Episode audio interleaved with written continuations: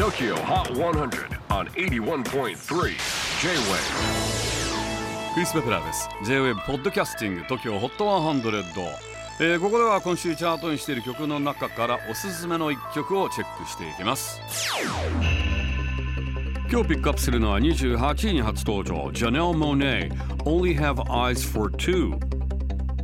6月9日に約5年ぶりとなるアルバム The Age of Pleasure をリリースしたジャネル・モネイ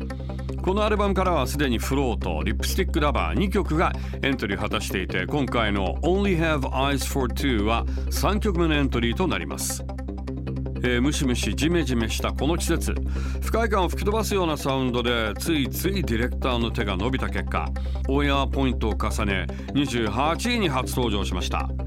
チェキホー最新チャート28位に初登場。ジャネル・モネ Only have eyes for two. J-WAVE PODCASTING TOKYO HOT 100